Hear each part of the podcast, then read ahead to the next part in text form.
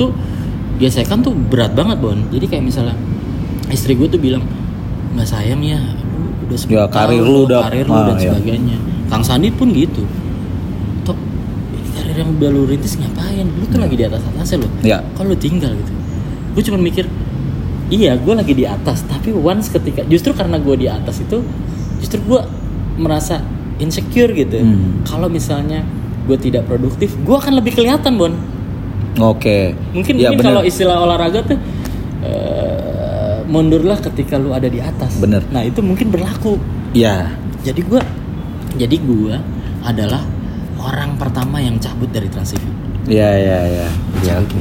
cabut gue menuju eh, RCTI RCTI, dan itu. itu. menurut gue ranah gue yang baru karena di situ akhirnya gue punya experience baru ya misalnya kalau katakanlah kalau teman-teman RCTI itu mereka expert banget di talent search Mhm. eh, di acara musik dan sebagainya Ya. yang mungkin part itu tidak banyak gue dapat di trans Trans gitu. ya.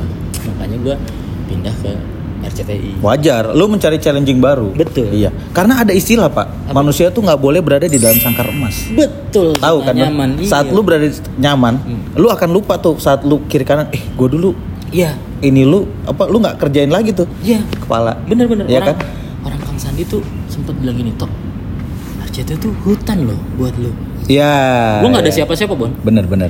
even satu orang pun gue nggak kenal Hmm. siapa pun gue nggak kenal Hmm. jadi kalau misalnya untuk pergaulan gue harus mulai dari nol lagi. Mulai dari nol lagi. gitu Waktu lu ke dasyat, posisi lu apa pak? produser Kalau sama produser. Produser. Nah, tanpa lu ketahui, sebenarnya kita pernah ketemu. iya gitu Iya, karena gue inget gue pernah datang sama Wong Pitu. Satu episode itu kalian lagi pakai baju baseball. Eh, oh iya iya iya, iya. Eh, tim gue tim kuning iya, iya. lu mungkin lupa. Baseball, iya, iya. Karena sebenarnya saat nama lu disebut Kang Lu belum gua- terkenal ya? Gue gue masih, masih kuliah gue pak. Eh, masih sampai sekarang juga nggak terkenal. Lu terkenal. Jadi gue sebenarnya ingat pak. Oh, iya, iya, iya. gue sebenarnya ingat. Gue sebenarnya ingat. baju baseball? Iya, Yang kuning ingat. kan? Gue lupa, tapi yang di kepala gue inget kalian semua pakai baju baseball. Betul, iya. Itu Wong Pitu lagi promo Sak- Sakura Naik Delman waktu itu. Oh, Mungkin iya, lu siap, lupa siap, itu. Gue dat, gue inget live hari Sabtu gue. Iya. Siap, Terus ih, gue liat gila seru banget nih semua pakai pada pakai baju Hmm. baseball gini. Saat itu kepala gue, ih keren juga ya TV bisa gitu ya. Oke, lu di situ as produser As produser Eh, berapa tahun? total di RCTI ya tiga tahun Tiga tahun. tiga tahun Wih lama lu ya, lama 13 tahun. Oke, setelah itu itu lagi hype hype nya juga. ya hype nya tapi di pertengahan jadi tapi gue nggak tiga tahun full di dasyat ya Oke. jadi mungkin satu setengah tahun lah sampai akhirnya gue disuruh bikin program baru ada gue bikin sosial eksperimen model-model kayak gitu haji gratis dan sebagainya yang yang mungkin kalau untuk eh, episode tidak panjang memang seasonal gitu. Jadi kayak 13 episode atau 12 episode. Terus habis itu gue bikin baper. Baper. baper Oh. apa sih? Game show gitu lah. Ah, nah oke, itu juga kayak ih tadinya gua yang katakanlah komedi Mm-mm. Mitra selalu dipindah ke musik tiba-tiba gue mainin lagi nih yang komedi yang mungkin eh, itu jadi kayak mainan gua gitu kan Mhm. mainan gua terus akhirnya dibaper tapi tiga tahun akhirnya tiba-tiba gua mikir eh kok gua kayaknya pengen cabut lagi deh Oke, yes. Ini lanjut ke fase selanjutnya, season 3 hidup lo. season 3 Pekerjaan ya. Akhirnya di 2018 tuh gue mutusin untuk kembali lagi ke Transkop Keren. tapi gue mutusin untuk ke Trans 7 Tersetuju. Hmm, Siap. Kenapa? Karena gue mikir Hmm. Trans TV 10 tahun ya udahlah katakanlah gue pintu masuk, pintu keluar gue udah tahu. Hmm. Sementara Trans 7 tidak. Gue belum tahu gitu. Iya. Jadi, Eh ini banyak yang belum tahu nih Pak. Sebenarnya Trans 7, Trans TV ap- apa perbedaannya?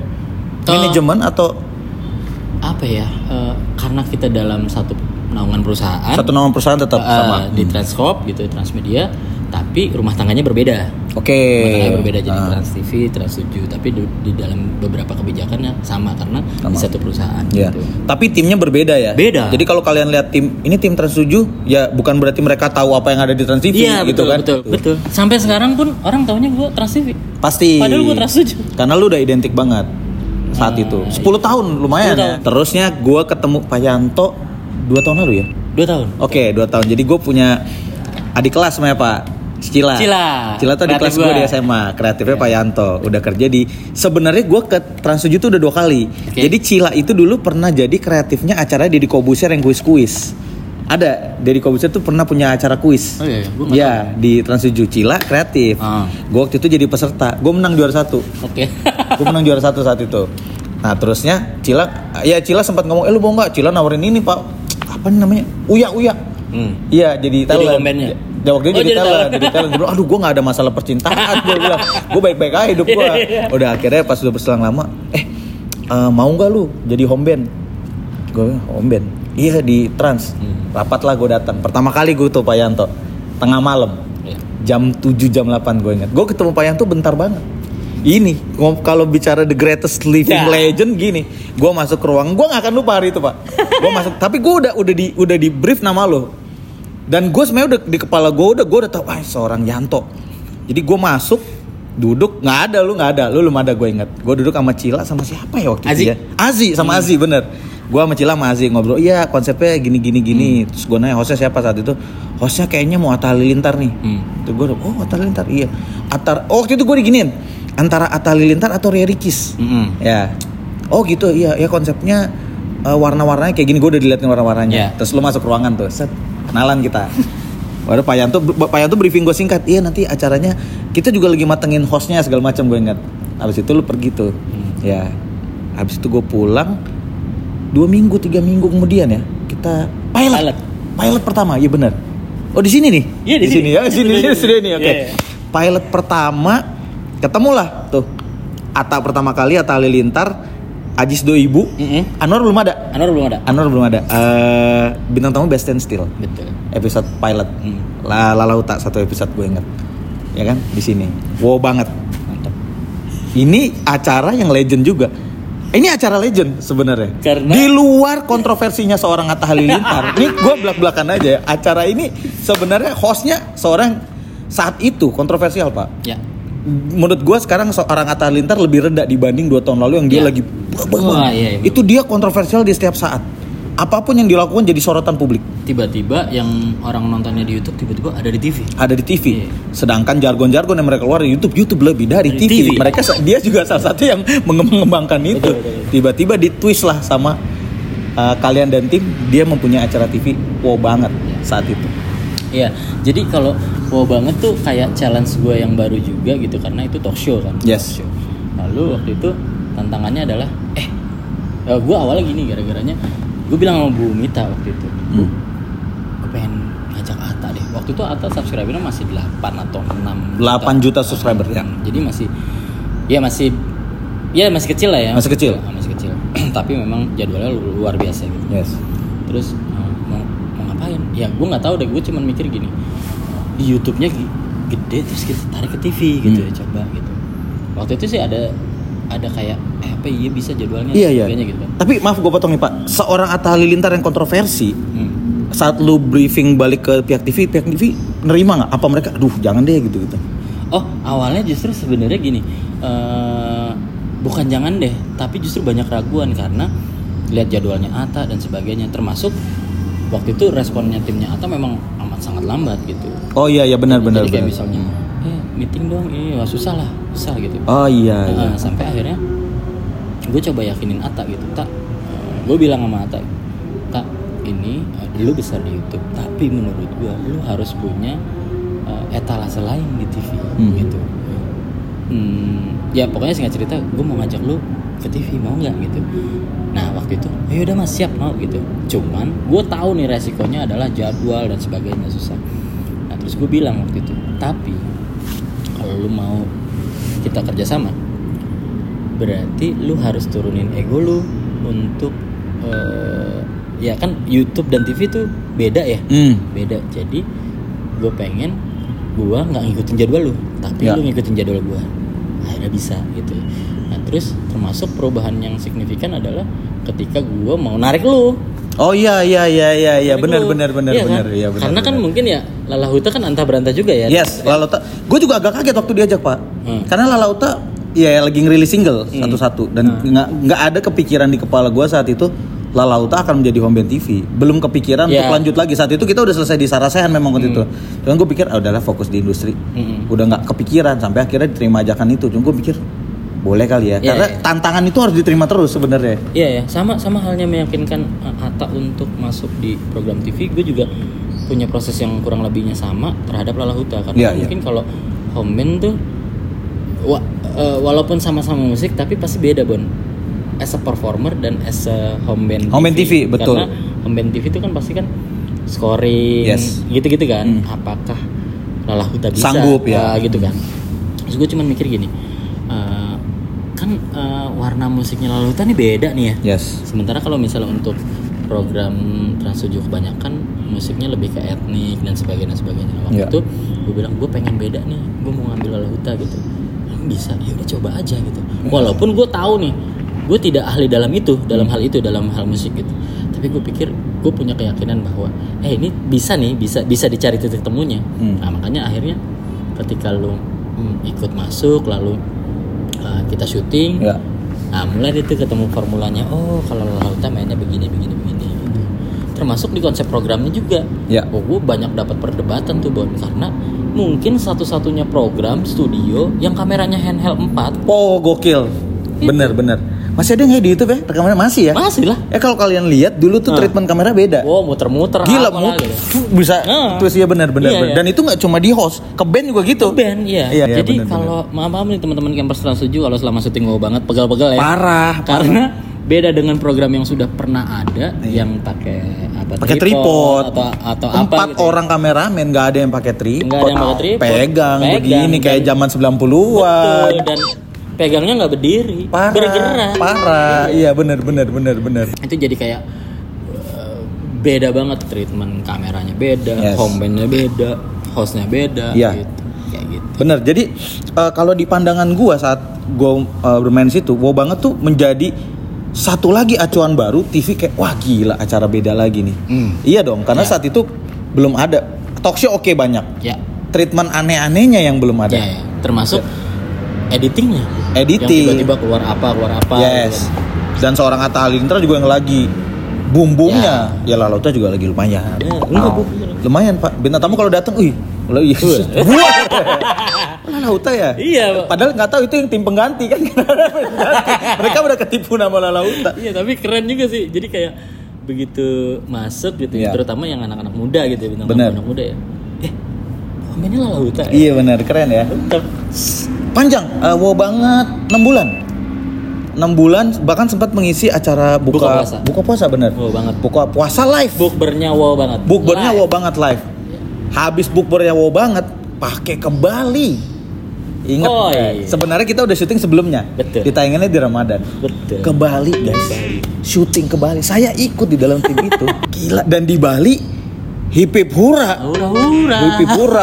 Wah, penot. Waduh ini. Gue mungkin seumur hidup di panggung pak. Ini mungkin keadaan Oh, paling lucu. Enggak bener. Itu kan sampai tolong mundur, tolong mundur Oh, iya, maksudnya. iya, iya. Maksudnya penontonnya segitu brutal ya. Iya, iya. Antusiasme si orang ke Atta dan acara wow bangetnya juga lagi brutal brutal dah saat itu. Gue gue sempet sih nyampe titik zaman dulu gue kalau jalan, eh drummer net, eh sama Danang Darto itu sempet ngetis bentar, Hmm. sempet ngetis kayak, wah drummernya Atta, drummernya Atta, udah sempet ngetis pak. Itu sempet gue mikir gila eh acara TV yang gue berada di dalam tuh bisa membawa lu menjadi apa sebutan nama tuh bisa berubah Iya, gitu. iya, iya. Ya lu kan kayak lu pasti ngalamin kan Yanto YKS, Yanto YKS, ya Yanto kan? Dasyat, Yanto Dasyat. Yanto OVJ, iya banyak. Nah, gue kadang kayak misalnya brand eh branding brandingan kayak gitu tuh kayak, aduh nggak usah lah. Karena Ya, gue ya. pikir ya udah gue mah kerja aja gitu. Tapi ya nggak bisa dipungkiri bahwa mungkin ketika lo dapat embel-embel oh at- eh Boni Boni wow banget atau Boni Ya, ya, Danang ya. Darto, ya itu karena memang apa yang mereka lihat membekas di Betul betul mereka, apa? gitu. Iya benar benar benar. Hmm, makanya gue kadang si Anta YKS ya gue tuh sering gini Iya, aduh iya. itu udah tujuh tahun yang lalu gitu Iya, tapi ya udah gue nggak bisa nggak bukan nggak mungkin gue ya udahlah walaupun mungkin kalau bilang risih ya risih ya gitu Hmm. karena gue mikir yang di dahsyat bukan gue doang Benar. atau di YKS bukan gue doang gitu gue cuman karena sering muncul jadinya orang tahu gitu Iya. padahal sebenarnya di balik layar yang hebat-hebat itu malah Lebih banyak lagi ya? Heeh. Gokil. Gitu, Ya. Bon. Gue Bon pernah dalam masa di 2013 tuh gue best employee Bon, di kantor. Karyawan terbaik Ya. CV. Itu gue nerima piala, piala gue pegang, gue nangis Bon. Hmm. Nangis, gue adepin kadep gue Tegina. eh kadif gue Teh Gina gue bilang gitu Teh Gina ini saya balikin gue nangis tuh bon laki-laki nangis bon Hmm. kenapa dia saya nggak berhak jadi karyawan terbaik karena teman-teman saya di EKS Hmm. yang di belakang layar jauh lebih hebat dari saya jadi Oh, saya iya. Lu berat untuk menerima iya piala dong itu ya. loh, ya. kalau misalnya kayak gini nih lu di lalahuta berlima Hmm. atau berenam lalu dibilang oh yang paling bagus pemain lu Iya, iya. nggak mungkin Berat. kita Iya, as a benar benar team, benar, ya kan Iya. gue bilangin itu nah waktu itu kita gini cuma bilang gini eh tok lebay lu gue lagi melankolis Padahal lu serius lebay. ya. iya serius dong. Ya gue kan malu lah. Hmm. apa kata teman-teman gue yang bekerja bareng gitu kan? Terus beliau cuma bilang gini toh yang milih lu sebagai karyawan terbaik itu bukan gue Hmm. terus gue bilang gue tantang siapa yang milih gue Tuhan yang pilih. Udah menuju malam lama juga kita ngobrol Iya ya. nih Bon. Gimana Bon? Apa-apa, Gua nggak udah hitam terus Gak apa udah menuju pengunjung lu nih seorang legend yang harus orang harus Enggak tahu. lah, bu- bukan legend lah Bon Enggak, malu lah legend Eh, inspirasional enggak, sebenarnya. enggak. Ya udah gitu aja ya. Karena eh, teman-teman di luar sana tuh perlu tahu orang-orang di belakang layar tuh kan kadang-kadang orang nonton, wih acara wow banget Atal Lintar, tapi mereka nggak tahu sebenarnya di belakang itu ada tim dan orang-orang berpikiran untuk membuat gambar itu menjadi seperti itu. itu yang perlu orang-orang tahu Tapi itu lah, perlu enggak, di enggak legend, enggak inspiratif lah. Pokoknya begitu aja. begitu Iya. sampai akhirnya yang terakhir acara yang sekarang bapak lagi Oke, tangani. Bos. Oke bos sering banget trending di YouTube beberapa kali. Iya. Sesering itu pak, oh bukan sering lagi, bisa kemarin tuh kayaknya ada dua episode dengan dua segmen dan dua bintang tamu berbeda berada di trending topik bersamaan. Iya, iya. Kadang dalam satu episode kan kalau di eh, Oke Bos tuh di update-nya, di uploadnya per segmen ya. Iya. Jadi di segmen yang sama, eh di segmen berbeda eh, tarik-tarikan tuh. Oke. Kadang segmen 2 trending nomor 2, tiba-tiba nomor 4-nya nomor 1 gitu-gitu. Iya, iya. Itu bapak ini juga loh. Dan yang yang yang sebenarnya bikin gue, tapi ini gue nggak matiin ya. Ya. Yang bikin gue aneh adalah sebenarnya yang trending itu bukan yang lagi hype saat itu. Ya. Maksudnya gini, misalkan hype saat itu adalah si artis ini mau cerai misalkan. Hmm. Lu lagi nggak ngebahas itu sebenarnya pak. enggak. Tapi bisa trending. Enggak, jadi kalau di Oke Bos nih menarik nih karena menurut gua Oke Bos tuh kekuatannya ada di host ya, di Raffi Vicky Sahila gitu. Iya. Nah, terus gua bilang sama teman-teman kreatif gitu. Kalau misalnya kan kadang kita harus update gitu ya, misalnya yang paling contoh yang paling gampang tuh misalnya ada berita artis, ada gosip, terus Pak Yanto boleh nggak undang ini? Kenapa? Karena dia lagi eh, lagi hype nih di infotainment gitu. Ya.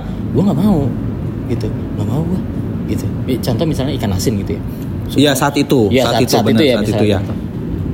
Pengen tuh gue mengundang si Gali Ginanjar sama uh, Derby ke Malasari. gitu. Iya. Undang ya kenapa? Ya karena ini pak di infotainment gini gini gini. Gue nggak mau gitu. Loh kenapa pak? Justru kan orang lagi nonton ini. Nggak mau gue. Iya, karena iya, iya. menurut gue, gue akan sama tayangannya dengan tayangan Yang sejenis. lain, betul. Eh, eh, gitu. Jadi kalau misal itu gue lakuin, pertama mungkin gue nggak akan dapat yang lebih baik dari mereka. Hmm. Yang kedua, gue akan jadi follower Oh iya. gitu jadi gue nggak mau nah justru gue pengen ngundangnya justru yang orang nggak kepikiran Hmm, orang nggak kepikiran dalam artian bukan meng, men, underestimatekan bintang tamu yang gue undang ya Ya. justru gue mau ngambil sisi lainnya orang itu gitu Hmm, hmm, hmm. jadi kayak gitu bon prinsipnya jadi yang, yang banyak gue lakuin justru ya itu tadi karena gue prinsipnya tuh gue pengen yang beda ya itu mungkin salah satu salah Iya, satu iya, iya. underline kenapa gue memilih bintang tamu dan sebagainya Iya. nah itu mungkin yang salah satunya yang membuat uh, si si oke bos bagus di terrestrial di TV Hmm. bagus juga di digital di di YouTube-nya gitu karena memang akhirnya orang ngelihatnya eh ini ada yang beda nih dari oke bos gitu Ya. ya kan Mhm. kayak gitu Iya berarti Pak Yanto nih yang ngajarin selalu beda selalu beda. Sekarang lu masih sibuk di itu ya. Sekarang di Oke Bos. Oke bos ya. Bos, ya. Wah mantap banget nih legend. Ah, gila Ya. gue seneng banget ya. Thank you loh Pak Yanto udah mau ngobrol-ngobrol. Eh ini dong penutup dong. Apa ya? Gue pengen nanya sesuatu Ah. terakhir penutup. Ah, gimana TV ke depannya? Bapak berarti hitungannya udah hampir 15 tahun bekerja di industri TV. Iya. Ya. Gimana eh, TV ke depannya? Menurut Pak Yanto nih, seorang Pak Yanto nih. ini ini pernah ditanyain di podcastnya Raffi Ahmad tuh. oh, serius? Serius gitu. Oke, oke, oke, oke, oke. Waktu itu tuh Raffi Ahmad pernah menanyakan hal yang sama bagaimana nasib TV ke depan di Yes. era digital sekarang. Yes. Iya kan? Itu. Waduh, ini ini bukan blunder ya. Ini tuh susah dijawab karena Karena Anda pekerja di ini ya. ya pertama Iya, itu. Benar, benar, benar, yang benar. kedua memang kan akhirnya kita harus ngelihatnya tuh emang digital dan TV ini di dua tempat yang berbeda Betul. walaupun habitatnya sama Ya. walaupun habitatnya sama gitu jadi gue pikir nih untuk beberapa tahun ke depan ya Yes. ya tetaplah masih bisa jalan TV dan Masih digital TV, ya. walaupun ah walaupun pergerakan digitalnya yang sekarang nih cepet banget Bon Yes. cepet Ah. banget tapi memang harus dilihat dari beberapa faktor karena misalnya kayak digital mungkin bagi sebagian orang tuh eh, mikirnya ah bosan ngeliat TV begitu begitu lagi Hmm. gitu gitu kan sementara di digital tuh lebih berwarna lebih banyak gitu tapi eh, nggak menut nggak nggak menutup kemungkinan bahwa TV tetap punya tempat di tempat di di, di hati pemirsanya gitu Ya. Ambil contoh misalnya kayak kondisi pandemi sekarang Hmm.